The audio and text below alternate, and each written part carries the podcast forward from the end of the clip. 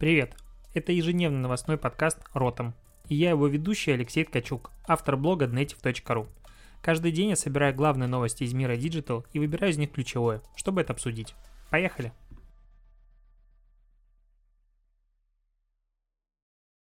Двадцать третье февраля, Ротом подкаст, праздничный, можно сказать, выпуск. Я, правда, не разделяю общую какую-то эйфорию по поводу этого дня праздника, типа это день всех мужчин, нифига подобного, мне не нравится, во что превращается этот как бы день э, защитника Отечества в э, день мужской в противовес 8 марта. Какая-то странная фигня. Я удивлен, что этот день в России вообще выходной, потому что в Беларуси это не так. Ну ладно, не суть.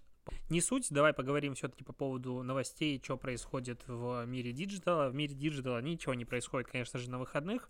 А единственная какая-то обновленная новость, а, которая вышла вот буквально сегодня ночью а, Джейн Манчун Вонг раскопала, что Facebook тестирует и работает над стримингом э, игр на андроиде. Вот это, мне кажется, просто новый уровень извращения какой-то получается.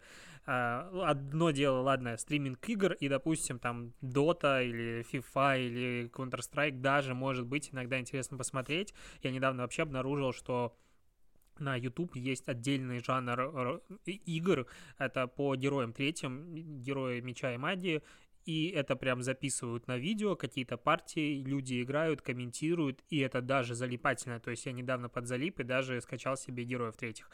Вот, а тут игры на андроиде, ну, то есть вот это вот казу...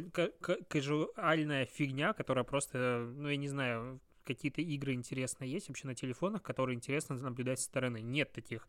Всякие три в ряд и все остальное, это ужасно. Это деградирует, это тупая вещь. Хотя я сам залипаю в некоторые танчики, но смотреть за тем, как играют люди, другие, стримить, это, конечно, дичь, и я уверен, что при этом будет пользоваться огромной популярностью, и будет новый вид стримеров, которые будут сидеть, херачить на телефонах какую-нибудь хрень, и другие будут на это залипать и даже донатить. Ну, окей, как бы новый способ поделиться э, радостью с другими людьми и заработать на этом. Идем дальше. В Твиттере обнаружили, что миром парят кори... Ой, парят. В Твиттере обнаружили, что миром правят корейцы. И провели эксперимент. Это э, предложил блогер Сергей Штурхалев, Штурхалев Сергей предложил, э, в общем, в чем идея? Берешь, э, ищешь любое рандомное слово на русском языке в Твиттере и листаешь э, картинки и читаешь, на каком месте появляется фотография с корейцами. И они появляются буквально везде. Шестой твит под словом по поиску «крышуем», допустим, ну, как вариант. Есть еще всякие матерные слова, ну, там, где мат вообще везде есть корейца, Панк есть корейцы, Синхров, Розатрон, 13 место корейца, э, Север есть корейцы и так далее. Ну, то есть вообще абсолютно любое слово, которое ты не загуглишь, э, там появляется корейцы. Вообще странная тема, почему так, и я как-то пропустил момент, когда поп-сцена Кореи завоевала интересы всех вокруг. Не знаю, это больше угар или нет. А, я, конечно, знаю про группу BTS и все остальное, и корейский поп, но глобально я не понимаю, зачем люди используют так много а, фотографий корейцев в любых постах, потому что реально находится абсолютно любое слово. У меня не получилось ничего интересного найти, а, где бы корейцев не было в первой двадцатке хотя бы. Идем дальше. Тут э, на составе вышла еще в понедельник статейка, я специально передержал к выходным, про э, эпидемию телефонного спама. Ну, то есть, э, в принципе, э, есть большая проблема, на мой взгляд, с, с хранением данных с помощью браузеров, и я бы на месте условного Google Chrome и Safari с этим с этим бы боролся, потому что сейчас ты можешь поставить относительно несложный скрипт себе на сайт и парсить номера телефонов людей, которые посещают твой сайт. Этим пользуются как раз-таки очень часто а, различные а, сайты, которые занимаются недвижимостью, риэлторы, в принципе, застройщики и так далее, заходишь к ним на сайт, а потом тебе прилетает э, через очень недолгое время звонки от колл-центра. Я с этим столкнулся первый раз, наверное, с год назад, когда меня почему-то заинтересовала покупка э, своего земельного участка по Питерам. Я просто походил вечером там по 5-6 сайтам агрегаторов, которые собирают информацию как раз-таки по недвижке, и мне уже набирает, э, причем в 11 или в 12 вечера, ну то есть поздно, реально поздно вечером, набирает э, девушка из колл-центра и говорит, вот, мы знаем, что вы интересовались недвижимостью, давайте подберем вам участок и так далее. Я, конечно, ей достаточно в грубой форме, без мата, конечно же, объяснил, что, ребята, так нельзя, и вообще-то не сильно законно, и какого хрена вы мне набираете в такое позднее время, и не давал вам разрешения на э, использование моих личных данных и так далее. Но, как бы, я же понимаю, что она там, сидящая в колл-центре, не виновата в том, что хитрый, злобный урод-маркетолог парсит номера, номера телефонов, которые люди просто заходят на сайт, не соглашаясь ни с чем вообще. Это дико, дико просто раздражает, и вот как раз на составе приводится э, ну, небольшой рассказ о том, что просто чувак э, в рамках эксперимента покликал э, со смартфона на сайты застройщиков, которые были э, в ленте новостей соцсетей, и в первый же день 5-6 звонков позвонило от 10 разных компаний. Ну, как-то странно таким образом подсчитаны у них цифры, но в любом случае достаточно большое количество звонков э, сразу же прилетело. При этом за это предусмотрен штраф всего лишь до 75 тысяч рублей. Я бы вот за это штрафовал намного дольше. И э, по данным, допустим, лаборатории Касперского, каждый третий россиянин хотя бы раз в жизни сталкивался с телефонным мошенничеством. А при этом только 4% из тех, кого обманули, обращаясь в правоохранительные органы. Я вот сейчас смотрю, как регулярно у меня всякие знакомые выкладывают в сторис, а, как их а, всякие банковские мошенники пытаются развести. Ну, всегда это угарно записывают, конечно же, в сторис, видео и прочее, но при этом я понимаю прекрасно, что люди менее подготовленные к идеи того, что тебя могут обмануть, и, скорее всего, когда тебе что-то предлагают, тебя хотят обмануть, то могут и повестись на такую историю. Короче, мораль. Я считаю, что использование номеров телефонов вот таким образом, а, без согласия меня как человека, это супер не экологичный способ продвижения. И Конечно, я понимаю, что если это используют, значит это работает, но глобально мне это дико не нравится. И я не совсем понимаю, как, допустим, я человек, который условно хочу купить себе квартиру за, там, к примеру, 15 миллионов рублей. Чисто большая цифра с неба. И вот я захожу на сайт и понимаю, что потом незаконно мои данные собрали и набирают мне с предложением, чтобы я что-то купил. Вот мне, как человеку, который хочет потратить большие деньги, вот такая неанонимность и настойчивость больше раздражает, допустим, чем почему-то нравится. Я очень не советую использовать такие инструменты и надеюсь, что каждый, кто так вот делает, у него отсохнет рука или что-нибудь похуже. Идем дальше. Тут э, Некоторые исследования прошли в Британии, Англии по поводу того, как YouTube влияет на детей. Оказалось, что дети доверяют блогерам. Сюрприз-сюрприз. А при этом три четвертых из опрошенных а, сказали, что доверяют блогерам в роликах с рекомендациями о том, что покупать.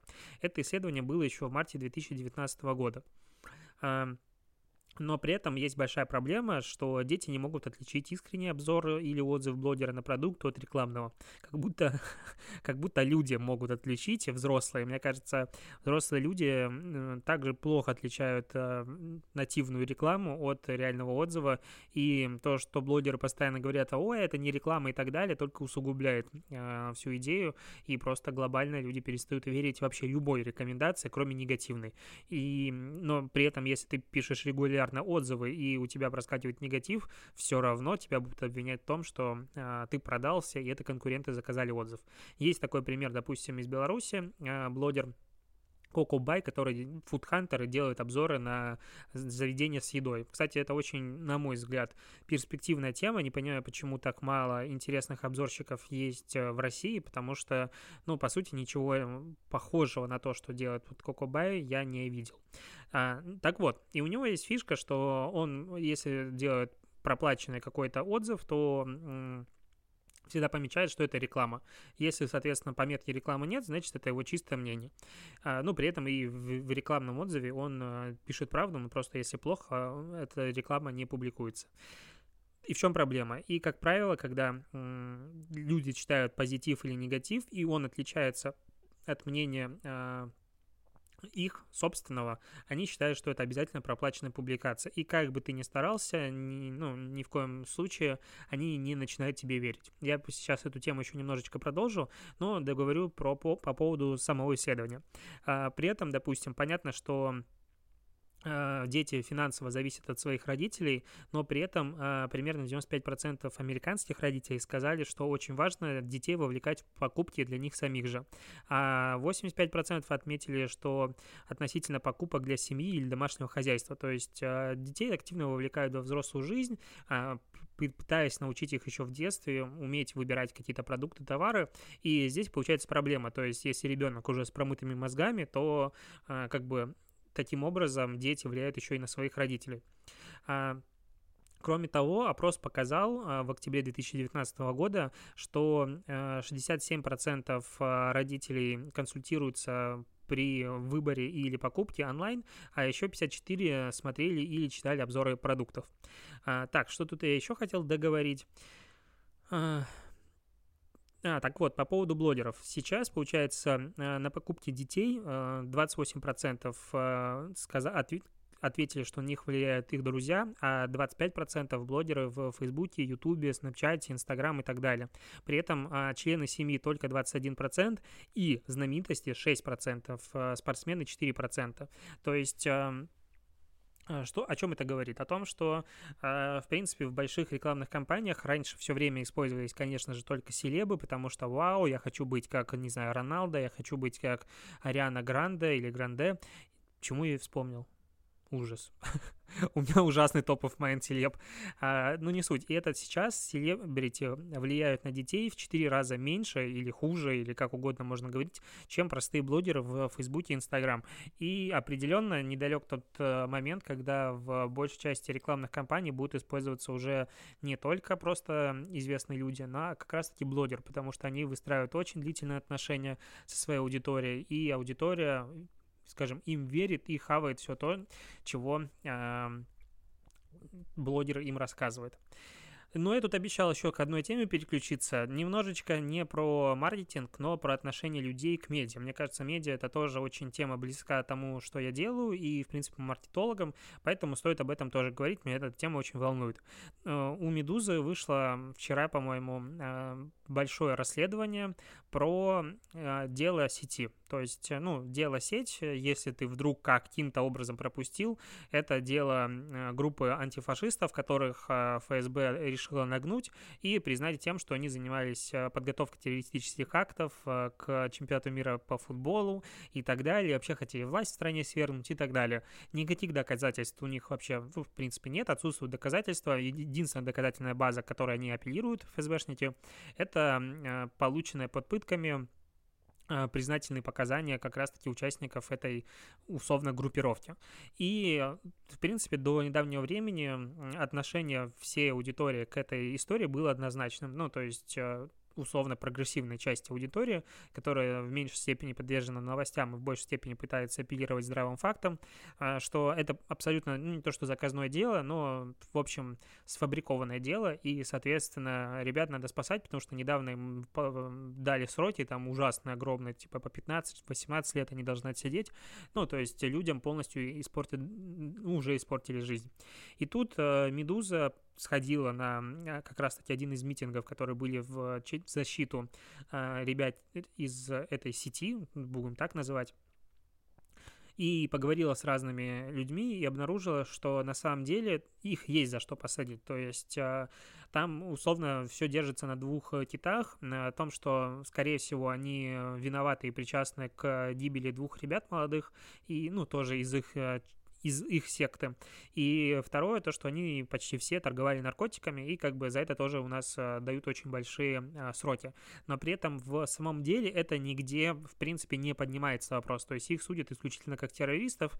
А, а, допустим, почему так происходит? Потому что а, для того, чтобы судить человека за за убийство, этим занимается Следственный комитет, а не ФСБ. Соответственно, ФСБ пришлось бы передавать а, дела а, в Следственный комитет, который Возможно бы, как бы гипотетически это приводится в статье, увидел, что все дело шито белыми нитками, и, соответственно, ФСБ обосрались бы. Ну, если говорить очень просто и коротко.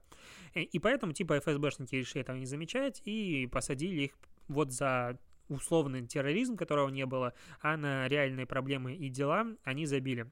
И сейчас общество, опять-таки, прогрессивно разделилось на две части.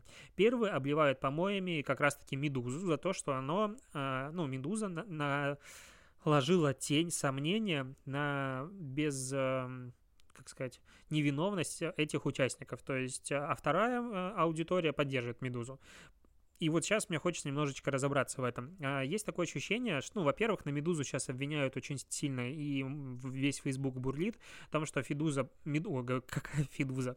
А, Медуза продалась, а, типа, ментам, или полицейским, как правильно говорить, наверное, уже полицейским, и эм, отрабатывает то, что ну, дело Голунова, якобы, потому что в очень удобный момент у них вышло расследование и все такое, и вообще не стоило об этом писать, да, типа, ну да, даже если люди виноваты, то э, их надо судить по той статье, в которой они виноваты. С этим я, допустим, полностью согласен, с чем?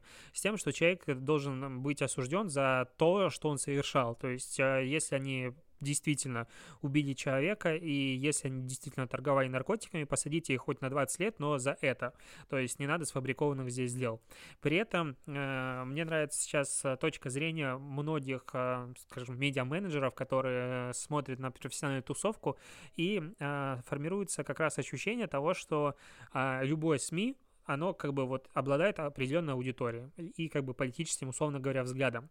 И сейчас запрос общества в меньшей степени э, направлен на объективную журналистику, а в большую степень как раз политическую журналистику. То есть э, ты должен писать только то, что условно нравится нашей стороне. И, в принципе, копать факты в ту сторону, которая вот а, поддерживаема, широко обсуждаема в аудитории. А если ты, допустим, пишешь, вот как в данном случае, э, расследование, это еще не до конца вышло, будет еще впереди как бы некоторые части, по идее, как должны выйти, о том, что ну, какая-то информация, в общем, которая содержится в твоем расследовании, не нравится большей части твоей аудитории, то ты мудак и вообще продался и так далее и тому подобное.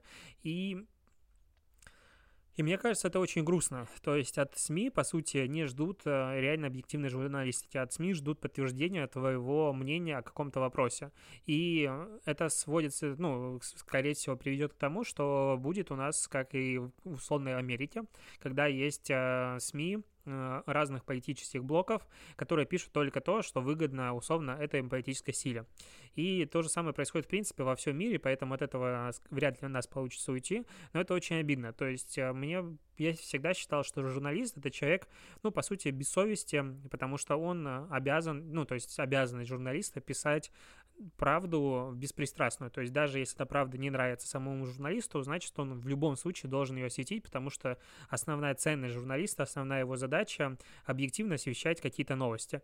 Но даже современному обществу это не требуется, не только самим журналистам или кому-нибудь там еще инвесторам. Общество не находит в этом э, реального, ну, если мы говорим про широкие круги, реальной заинтересованности, и это очень грустно. И мне понравилась в одном из комментариев э, идея под названием 60 на 40. Э, ну, как понравилось? Она пугает, но глобально, если бы я хотел заниматься чем-то подобным пропагандой, я бы точно взял ее себе на вооружение. И вдвойне страшно, что ее придумал еще сам Геббельс, и как бы все хорошие идеи были придуманы до нас. Ну, я не хочу говорить, оправдывать этого дебила, но я говорю про саму идею.